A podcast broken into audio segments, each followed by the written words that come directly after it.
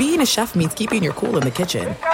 And with Resy Priority Notify and Global Dining Access through my Amex Platinum card, Right this way. it's nice to try someone else's food for a change. That's the powerful backing of American Express. Terms apply. Learn more at americanexpress.com slash with Amex. If you love sports and true crime, then there's a new podcast from executive producer Dan Patrick and hosted by me, Jay Harris, that you won't want to miss. Playing Dirty Sports Scandals. Each week, I'm squeezing the juiciest details from some of the biggest sports scandals ever. I'm talking Marcus Dixon, Olympic gymnastics, Cain Velasquez, salacious Super Bowl level scandals. Join me on the dark side of sports by listening to Playing Dirty Sports Scandals on the iHeartRadio app, Apple Podcasts, or wherever you get your podcasts. What's up, everybody? This is Stephen A. Smith, host of the Stephen A. Smith Show podcast. Tune in every Monday, Wednesday, and Friday at the very least as I bring you all new episodes that feature the biggest headlines in the world of sports, pop culture, business, and I answer your phone calls and respond to your tweets. You'll hear my unfiltered opinions and straight shooter interviews with top celebrities and game changers. All that and more. So listen to the Stephen A. Smith Show podcast on the iHeartRadio app, Apple Podcasts, or wherever you get your podcast. Welcome back to More to It, the show that takes a deep dive to the biggest stories in sports, entertainment, and culture. Y'all hearing my voice already? We start with headline news and journey to deeper conversations, always finding those life lessons that are presented in every single story. I'm your host, Marcellus Wiley, that dude in the building. Oh man, I'm losing a couple pounds, so you might not be seeing as much of me as you used to seeing. I mean, it ain't your cameras, it's not your computers, it's none of that. It's not your phone. It's just me slimming and trimming. I'm loving it. I don't know how much weight I lost, but I don't think that much. That's why I don't want to get on the scale. But we're going to have a great show because I'm feeling great because I'm feeling a little bit lighter. So let's always start off with what's up with that dude. Okay. So yesterday we just had a simple day around here. Girl taking swim lessons. Biscuit is at Taekwondo. My son loves Taekwondo. Don't have to worry about turning the engine on when it comes to Taekwondo. They do a great job, obviously, of showing them the physical skill set, footwork and kicks and balance, but also mentally the discipline these kids need and still let them have fun. So that's the best part about it. Uh, he's super good at Taekwondo. He's a brown belt, so respect to him. But I had one of those selfish nights. The wife was tired from all this work she's been doing, so she crashed around 7:30. Put the kids to bed, and you know what I did? Because last night was Wednesday. Had to watch the series finale of Snowfall. But let me get corny on y'all and show you how I did it. So I never do this. Watch TV outside in the backyard, typically because it's cold. Like LA nights are cold. We ain't Miami where we have warm nights. It's cold in LA. Be warm during the day, cold as hell at night, right? So this time I said, oh, let me light a little fire. And I got a little selfish in the moment, you know? Lit a fire, had some tacos with that ketchup, and watched snowfall. And y'all know why I watched it in that setting, right? I'm watching Franklin, who from the hood, same neighborhood I'm from, right? And make it. Now, he made it a whole different way, slanging dope and selling rocks, but he made it. And boy, did he come crashing down. And it was such like a surreal experience because I've been through so much of that journey and everything in there that it was symbolizing, I had actually seen in my real life. I survived the real snowfall. So I'm sitting back here just chilling, feeling myself. Had me a little drink, a little Tito's with a splash of my lemonade. Had me a little pre roll. My boy hooked me up. It's legal in California, damn it. And I was just chilling, watching snowfall in my backyard from the hood, watching Franklin go through what he went through. No spoiler alerts here. I'm not going any further. Watch that last episode, man. It took me way back. All right, let's get this show started right now with somebody. Woo! Speaking of bad, oh man, my man Jonathan Majors is having major issues, and they're going to worsen as more alleged victims cooperate with the DNA. Let me get the facts out there first. Okay, so we know that he had an incident. What was it, March 25th? Um, allegedly uh, harassment and a choking incident with a woman that he knew. All right, that fast forwards to this part that I think everyone was caught off guard. he released the text messages that he thought would show his innocence, but for many of the insiders and the people he worked with, oh, they had the opposite effect. And more questions were asked than answered namely why the woman had lost consciousness, right? Someone in the industry said it read like a bad lifetime movie, and that gave everyone pause, right? So then a Broadway actor comes out and says, Good. Finally, he will stop doing what he's done to many other people. This is before all these other alleged victims have come forward. So now basically everyone in the industry is watching him lose project after project. He was dropped by his PR firm, etc. And they're all just sitting there saying on pause, we're waiting for what Marvel does. Because if Marvel says it's a wrap on Jonathan Majors, man, you know, this whole cancel culture stuff, it's just got really real for him. And he's already going through it. But my first thought was this because all of this is, is still alleged. And even the victim tried to come and support Jonathan Majors, but it seemed like that was discarded because there's so much collateral evidence. There's already the court of public opinion that seems like it's already made him guilty. And when that Broadway actor came out and said what he said, then everyone said, mm, we all have to pause. What do you guys feel about snowball victims? If you never heard that term, a snowball victim is someone who was actually victimized but didn't say anything in the moment. You know how we talk it in sports, right? Someone who got fouled in the first quarter, but they wait to the fourth quarter to call that foul when you foul them.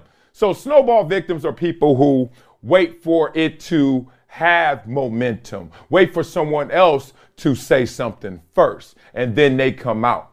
A lot of times they're met with suspicion. And a lot of times they're met with acceptance. It's an interesting conversation because this case that is supposed to be innocent till proven guilty was certainly swayed, or at least the perception has been now, by these snowball victims. But where were they before March 25th is the conversation.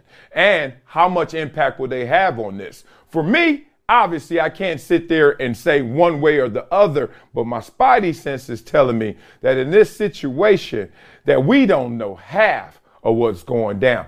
He is in an altercation with someone that supposedly he called the police to help her. And then all of a sudden it flips where now he is the one who has caused the harm and she's the victim. Already that was a little weird. Then she tries to support him and corroborate his story, but that's not the same story she said at the hospital.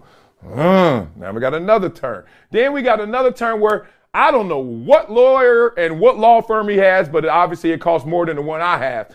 But this was a mistake to me. Who in the hell is letting out evidence that's supposed to help you and didn't read through it enough to know that wasn't foolproof support of Jonathan Majors? I easily read that as these insiders read it, like, wait a minute. That's what you said happened? If you said that happened, then why did this occur? It really just made you open up Pandora's box more than you did before those messages. Plus, I was taught never say anything to the police and never say anything to the public. But I'm not in this situation right now. This firestorm is being weighed out in the court of public opinion. Oh man, it's a lot to see here because you would hate to see him fall from such heights. And it seemed like just yesterday he got to that level, and already it seems like he's being pulled down. Whatever happened, the real, the truth will set him free. And I hope that he did the right thing in that moment, because if not, ain't no covering it up because now them snowballs are coming. About to talk about Draymond Jr. without the rings. Dillon Brooks, my man, who be woofing all on the court, talking big noise. Woo! Well, he talked some trash to the king, threw some rocks at the throne. And I guess since they won the game, especially without Ja Morant, some of those rocks must have connected. So you see the Lakers go out there and lose to Memphis without their best player. Interesting. Not what you want, especially playoff time. So Brooks and the Memphis Grizzlies, they won by 10 points over the Lakers game two. We all saw that series is tied 1-1. Now they coming back to the Westside Crypto dot com arena, right? That's everybody now. They be clowning. Oh man, that's a bad name for arena, especially when crypto was taking them hits. But that's where they're going back, tied 1-1. Brooks finished with 12 points, shot 5 for 14, whatever. We don't care about none of that care about his defense and his woofing. James shot a game high 28 points, had 12 boards for the losing Lakers. Okay, now the chirping started in the second half. So when I read articles or when I watch games, whatever it is to digest the information, right? To watch the games. I always piece it out and I'm very particular. Like I go through frame by frame because there's so much information almost in every sentence. Did y'all catch this? Let me say it again. Brooks and James were chirping at each other in the second half of the game. Ah. So Dillon Brooks has a game plan, right? Now, his game plan is to try to get underneath your skin, play tremendous defense, play that mental warfare game, and see if it has an effect on you. The greater the player, the greater the effect, right? And I noticed in this game, he waited to the second half. Okay, why would you wait? If that's your game plan, you should come out with that. Well, I think Dillon Brooks is showing his insecurity more than his confidence. Now, I've always known this, and this is one of the things that saved me from really getting destroyed growing up.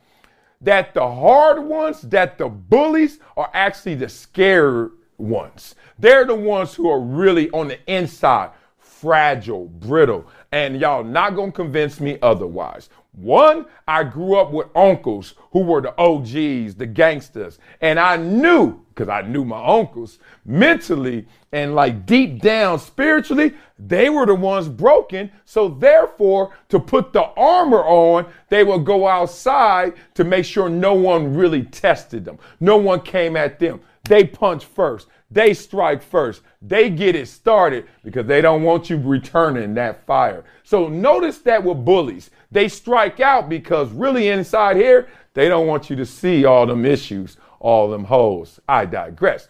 I noticed that also with people when they play sports. Like when you really start woofing, immediately I go to, oh, this cat already got. Not the other way around. And it's funny, the narrative is the one who's instigating is the strong one. The one who's instigating is the superior one, right? He the one chopping it up. Nah, that is actually showing you a hole in their game. But at the same time, a lot of guys can still back it up. Don't confuse the two. I know a Michael Jordan, a Deion Sanders, and they talk in different spirits than a Dillon Brooks. I really like on that Dillon Brooks kind of Draymond Green. Those guys that know they have limitations and therefore it comes out the way it does. So those guys are just hilarious to me hilarious to LeBron James as well. Because you ain't stopping LeBron James off no wolf tickets. And you not going to make him change his game because you got in his ear. You're going to have to really defend the dude. But the funniest part about it all was this. So they get into it in the second half. We saw it briefly in the third quarter. They started celebrating. He was in his face at a timeout. Then Brooks drilled a three over LeBron in the fourth quarter, stared him down. Oh, LeBron shook. Right? But this is the funniest part. Not only does Brooks in like support this and endorse this role, he feels that's his job on the team. And he measures it by the fact that LeBron didn't drop 40 on him. He says, I poke bears. I don't respect no one until they come and give me 40. You hear that? Like 39, oh no, man, forget this fool. He ain't nobody. 39 points on you. He's like, if you don't give me 40, no respect for you, right? So he didn't even stop there. He also said he wished that he would have been able to guard James when he was playing on either the Heat or the Cavaliers because it would have been a harder task. He's like, the dude is just old now. I am not worried about LeBron James. Now it's crazy because LeBron James, we know, 38 years old. He has had five games over 40 points this year. Easily he could come back to crypto and give him 40. But I don't think LeBron James is playing for the Dillon Brooks respectometer. But when I see him woofing, the worst part about it being an opponent of that is it's all within the rules, right? Like there's a certain subjective point where you can say something and get a tech. There's a obviously objective place where if you physically do something, we can obviously give you a foul.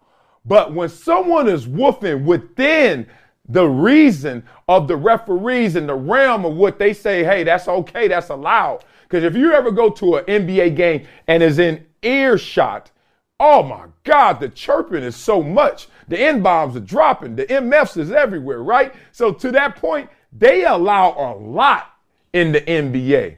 And Dillon Brooks goes past that point.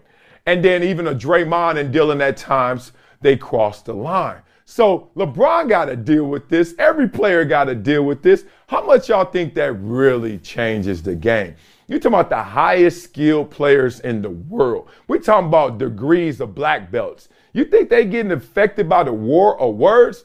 You hear somebody who played against Jordan? You have to say yeah. And I'm like, dog, how in the hell? But I play football where nothing talks louder than those pads we put on. So maybe it's just a difference in sports because you can say whatever you want, but when you bring that pain, oh, that's the only thing I'm hearing. About to talk about, ah, let me say it. I think it's my third favorite quarterback, and boy, you talking about this tight at the top. My favorite quarterback is Lamar Jackson. Why? Because he's just so damn fast. It's just simple. Like he can flick it. I like how he flicks it. He got a little bit of that like Vic flick to him. Like it doesn't look like it's full of effort. Cause I, I say what you want. When I see a quarterback going, oh, I'm like, oh man, I should have played quarterback then. But when I see him go like this, and I'm like, that ball, did that ball go 80 yards? it's like, wow. But I love the elusiveness. I mean, man, I am just into it. Like watching a video game quarterback. Ah, but then there's Justin Herbert, who is just silly. He can run and he can flick it like that. But Josh Allen's right there as well, because Josh Allen, he's like RoboCop out there, just and just, just just get out of my way. And this, I mean, this dude is gigantic. I remember meeting him at the rookie symposium. I got a chance to speak to his rookie class.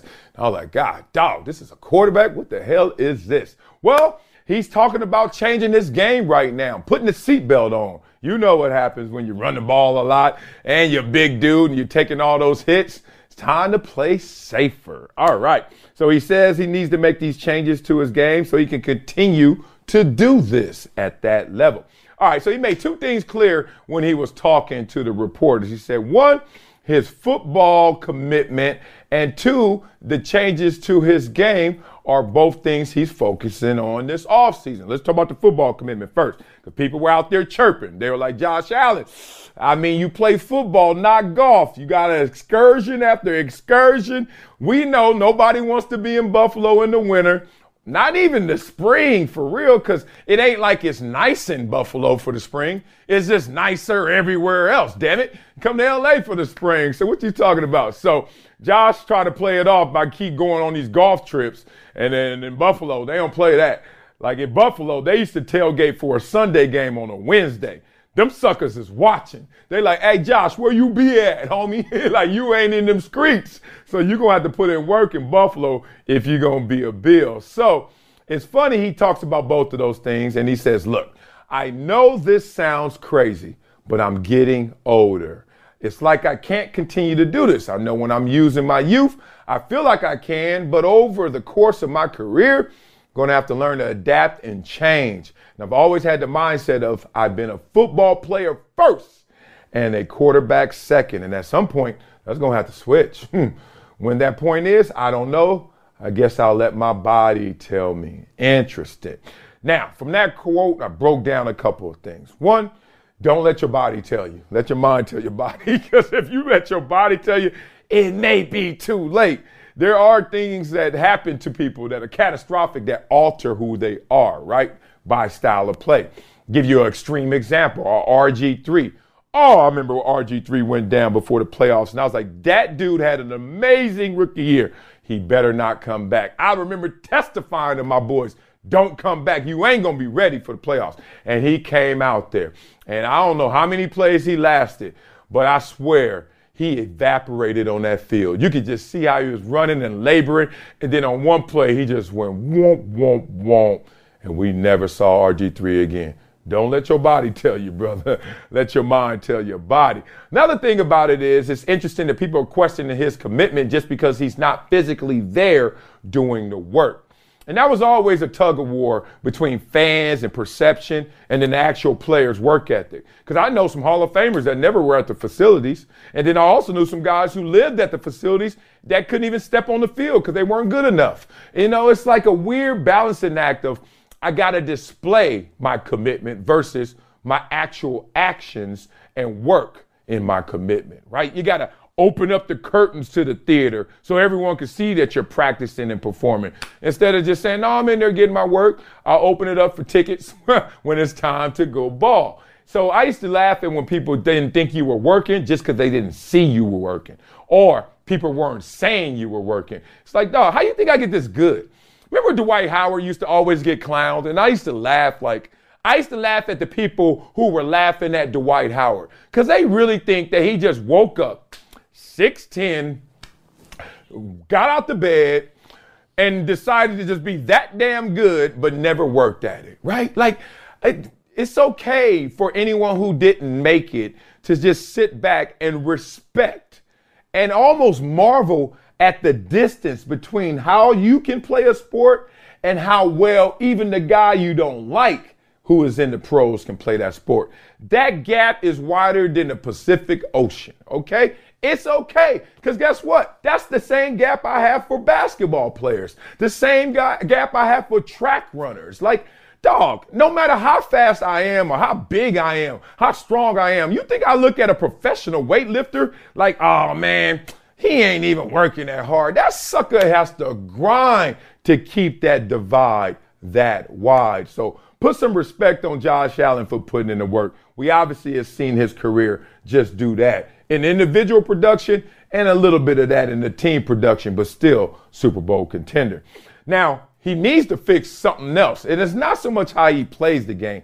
Injuries come as soon as you step on the field. Let's stop that. Tom Brady missed the entire season. Peyton Manning missed the entire season. And those two dudes can't run because they stuck in concrete, right? Two Statue of Liberties back there, and they both got broke down. Missed more games than Lamar Jackson. So let's stop with that.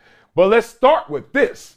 Uh, my man Josh Allen, last year we saw him in the postseason, two games, barely beat Miami, whatever, a win's a win, but then got slammed by Cincinnati.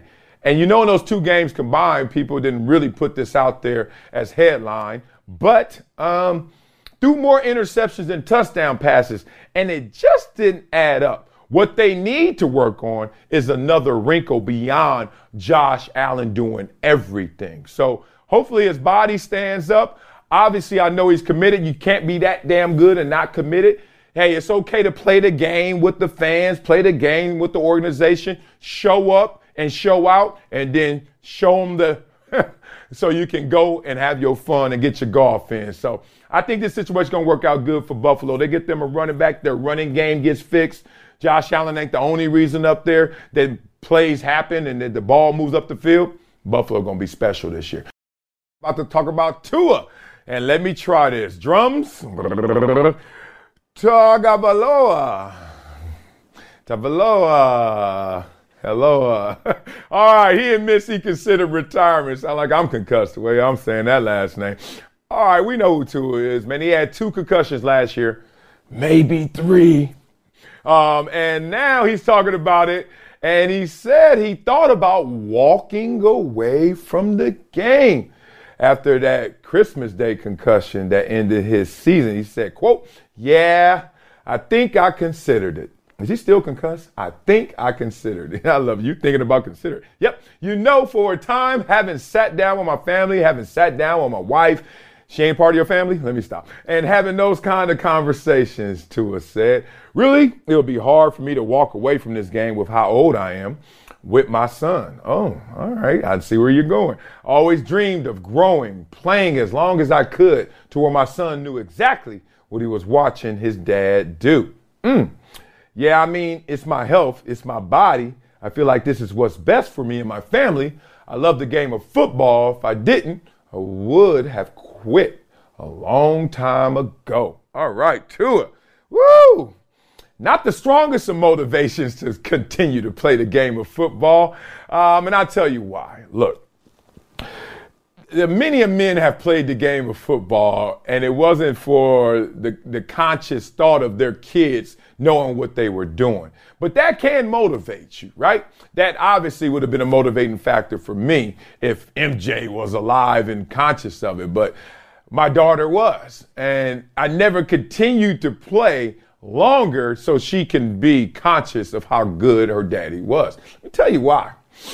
because that can't be in priority to all the work and rigors that you're going to deal with that that person is not going to be there. Here's an example, right? This is one example why you got to sooner or later just leave the nest. You know, you got to let your kids make their own decisions because when it comes decision time, that decision that you're trying to make for them, they have to live through it. So you could be the person say, You're going to this school because I went to this school, damn it. And that's not what the kid wants. But the kid is going to honor you and is going to do it for you. But then the kid has to do it and go to class every day in the winter, in the cold times, in the hot times, in the bad times, do all that work. And they're doing it in honor of you I've always disputed that. I've always questioned, like, uh, how far are you really going to go doing it for somebody else? It has to really start selfishly with you. Now, we know what selfish and selfless have in common self. So Tua said first it was about his son and it was about his family, but then he brought it back. It's about Tua. Now we know Tua's a beast. We know Tua's a worker, and I'm glad he got his flowers last year. Even though we kept throwing flower petal after petal, and just saying, "Damn, we got to stop throwing them," because he kept missing action. But for a guy who was kind of in question of how good he could translate his skills, think he answered most, if not all, those questions last year, even in that spot duty. Tua wants it himself. Tua went out there and started challenging himself to figure out ways to get this situation handled. And this is going to be interesting. He's been doing jujitsu, right? To learn how to fall, basically. Ah, he's training himself how to fall. And this is something I've always talked to fans about because I got in a couple accidents before and I was able to manipulate, maneuver in the air because I had learned how to fall. Now I didn't take jujitsu. I just played enough football and was conscious enough like, yo, there are different ways to land on this ground. There are alternatives to just taking all the hell every single play, right? So Tua's now learned that.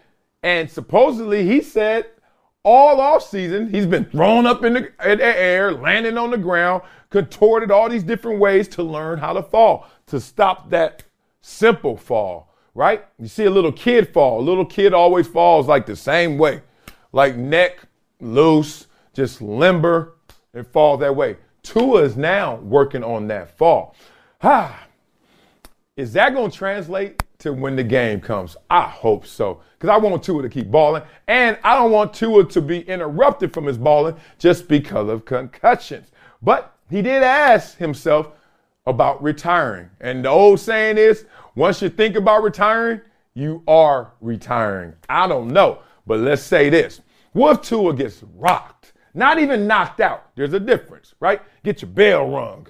Like, oh my God. Is Tua going to be incentivized to tell anybody? Two, is Tua going to want to actually do what's necessary to recover from that, or is he going to play it off? Raising my hand, coach, I'm playing it off, right? I am not going to let y'all end on my third or fourth concussion. So now Tua is in that position. So when something else happens to him, he's not going to get the proper medical attention, probably. Then are you going to now take it from there to should you retire? Is the son going to stop you from that thought process from actually retiring?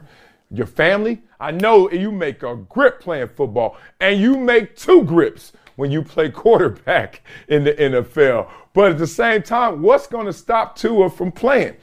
a concussion where he's forced to stop playing, medically not approved, or is Tua finally going to have to say, if he gets another concussion, enough is enough? These are all the things he's thinking about before he says, Blue 98, 98. Yeah, get it now? Man, football is so much more than those muscles and those pads we see on the outside.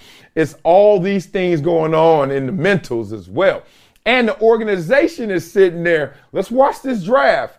Let's see how they play it off in terms of having their backup situation, in terms of not just on the roster currently, but growth, blossoming, late bloomer. We'll see what falls to them. So Tua has a lot on his head, pun intended, uh, a lot on his plate, man, to just think about.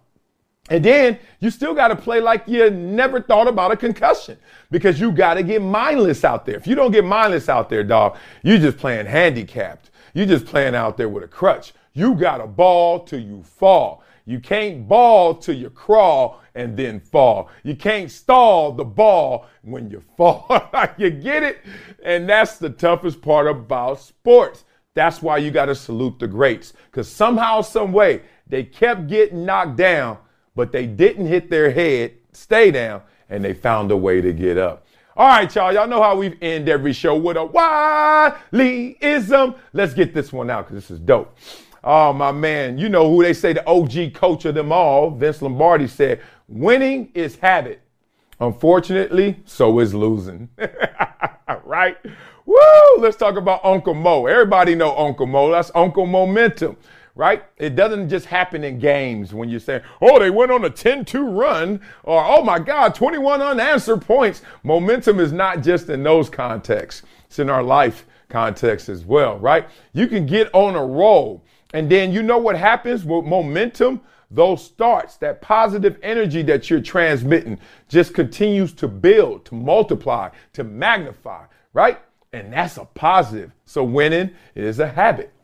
But also, it could go the other way, right? And it's a thin line between a win and a loss in life, right?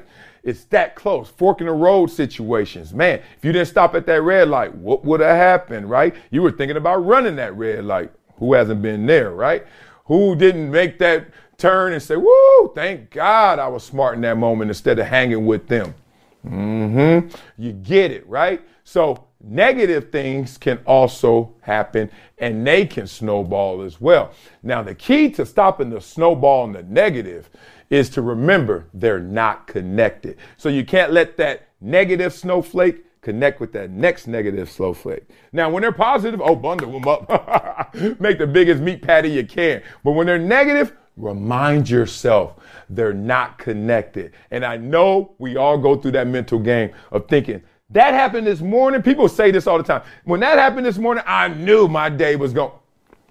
Did you just wreck your day? Did you just put a spell on your day? You really did. Oh, I woke up on the wrong side of the bed. What the hell does that mean? You woke up, it's the right side of the bed if you woke up blessing. So always remember, man, connect them when they're positive, disconnect them when they're negative, because winning is habit. Unfortunately, so is losing. That's going to do it. For more to it, check the show notes for all, all the information on our topics today. Today, want to keep the conversation going? Let's talk. Find me on all socials at Marcellus Wiley. More to it. Production of Dan Patrick Productions, Dat Dude Entertainment, and Workhouse Media. Show is executive produced by Dan Patrick, Marcellus Wiley. That's me, Paul Anderson, and Nick Panella. I'm Marcellus Wiley, and thanks for listening. Thanks for all the reviews, the subscriptions, the ratings, and hope y'all pumped to join the membership program on YouTube. Become a Dat Dudes Dude or Dat Dudes Diva. Keep them coming. There's more coming for more to it. Talk to y'all hella soon. Go.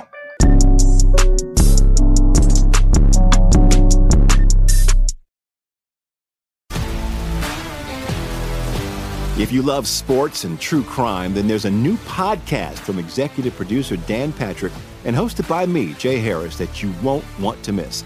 Playing Dirty Sports Scandals. Each week, I'm squeezing the juiciest details from some of the biggest sports scandals ever. I'm talking Marcus Dixon, Olympic gymnastics, Cain Velasquez, salacious Super Bowl level scandals.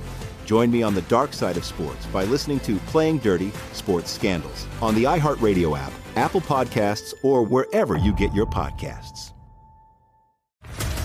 What's up, everybody? This is Stephen A. Smith, host of the Stephen A. Smith Show podcast. Tune in every Monday, Wednesday, and Friday at the very least as I bring you all new episodes that feature the biggest headlines in the world of sports, pop culture, business, and I answer your phone calls and respond to your tweets. You'll hear my unfiltered opinions and straight shooter interviews with top celebrities and game changers.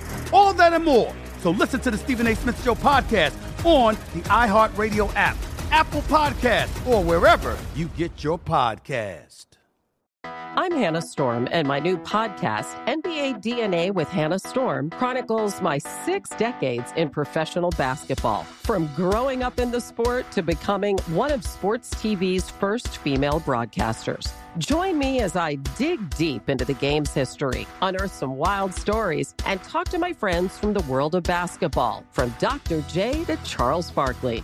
It's been a wild ride, and now I get to take you with me. Listen to NBA DNA with Hannah Storm on the iHeartRadio app, Apple Podcasts, or wherever you get your podcasts.